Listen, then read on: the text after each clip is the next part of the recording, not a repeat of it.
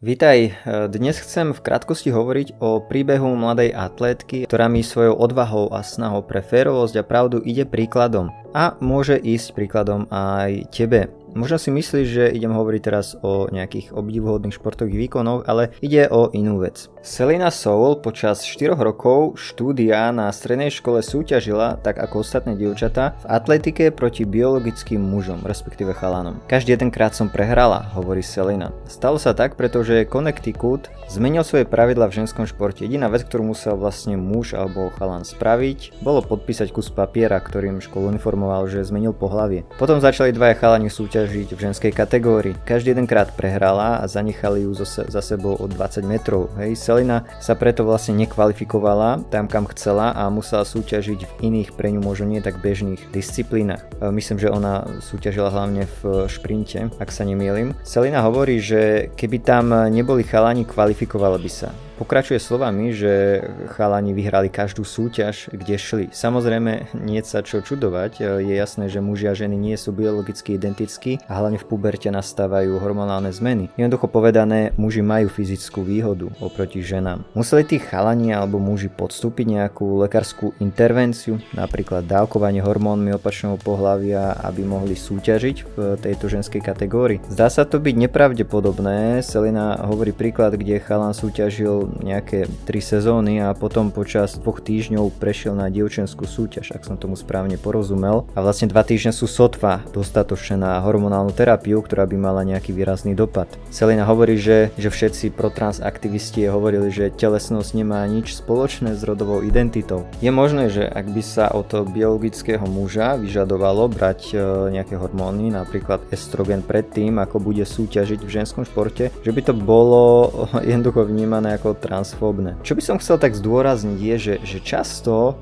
je pozornosť zameraná na to, ako sa bude trans osoba cítiť keď jej nebude umožnené, umožnené súťažiť tam, kde chce a nie len o šport, ale napríklad aj o používanie šatní a podobne. Inak povedané, keď nebude týmto ľuďom umožnené robiť čo chcú. Ako si málo sa však zamýšľame, ako sa budú cítiť ženy a dievčatá, keď budú musieť súperiť proti biologickým mužom alebo keď budú musieť zdieľať šatne alebo e, iné miestnosti s biologickými mužmi, ktoré o sebe hovoria, že sú ženy. Áno, v podstate sa stráca ich súkromie. Po mnohých prehrách sa Selena sama pýtala, prečo to vlastne robí, prečo tvrdo trénovať a obetovať sa len aby bola tretia alebo na, nejak, na horšom mieste. Selena je však bojovníčka nielen na trati, nielen otvorene hovorí o nespravodlivosti na strednej škole, s ktorou mala ona a ostatné dievčata skúsenosti, ale podala aj sťažnosť, odvolávajúc sa na nejakú časť e, v zákone. Nie je prekvapivé, prečo sa ostatné dievčatá a ľudia boja o tom hovoriť. Môže to mať dôsledky na celú ich kariéru, štúdium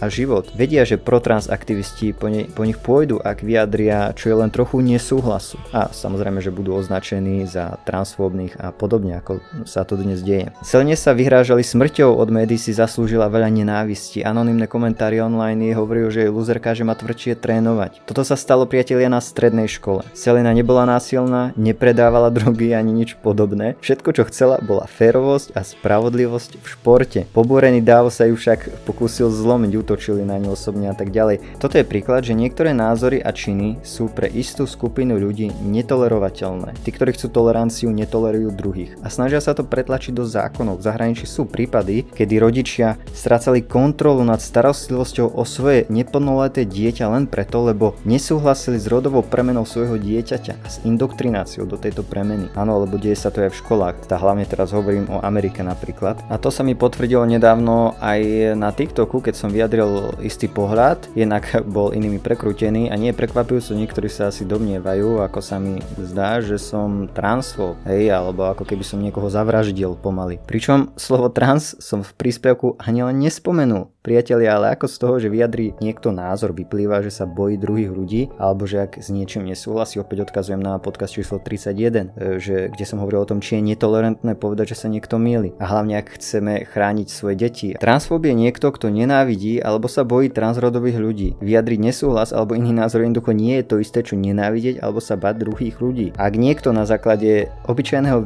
výroku alebo tvrdenia usúdi, že niekto má z druhých fóbiu, tak ako prosím súhlasím.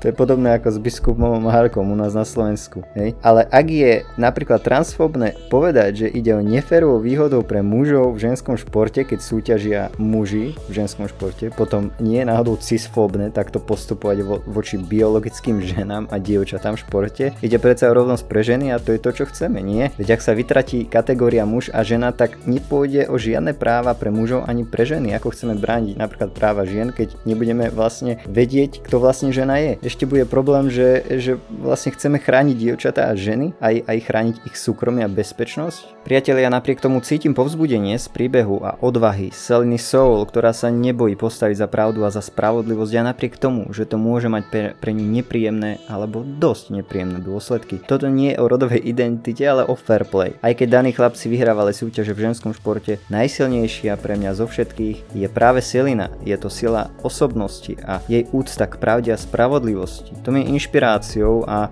a verím, že to môže byť inšpiráciou aj pre teba. Viac k tejto téme e, nájdeš vo filme a knihe s názvom What is a Woman. Do popisu tiež prikladám krátke video od Seliny a ak by si chcel alebo chcela počuť aj iný, síce opäť trošku nešťastný, ale inšpiratívny príbeh, k tejto téme daj mi vedieť, je o otcovi, ktorý bránil zdravie a šťastie svojej céry, nechcel sa podvoliť e, vonkajšiemu tlaku isté skupiny ľudí a bol preto zatknutý a dokonca postavený pred súd. A to len, to len plnil povinnosť otca, ktorú ktorú by mal plniť každý rodič. Postaviť sa za svoje dieťa jeho práva, šťastie a zdravie. Takže to je z mojej strany na dnes všetko.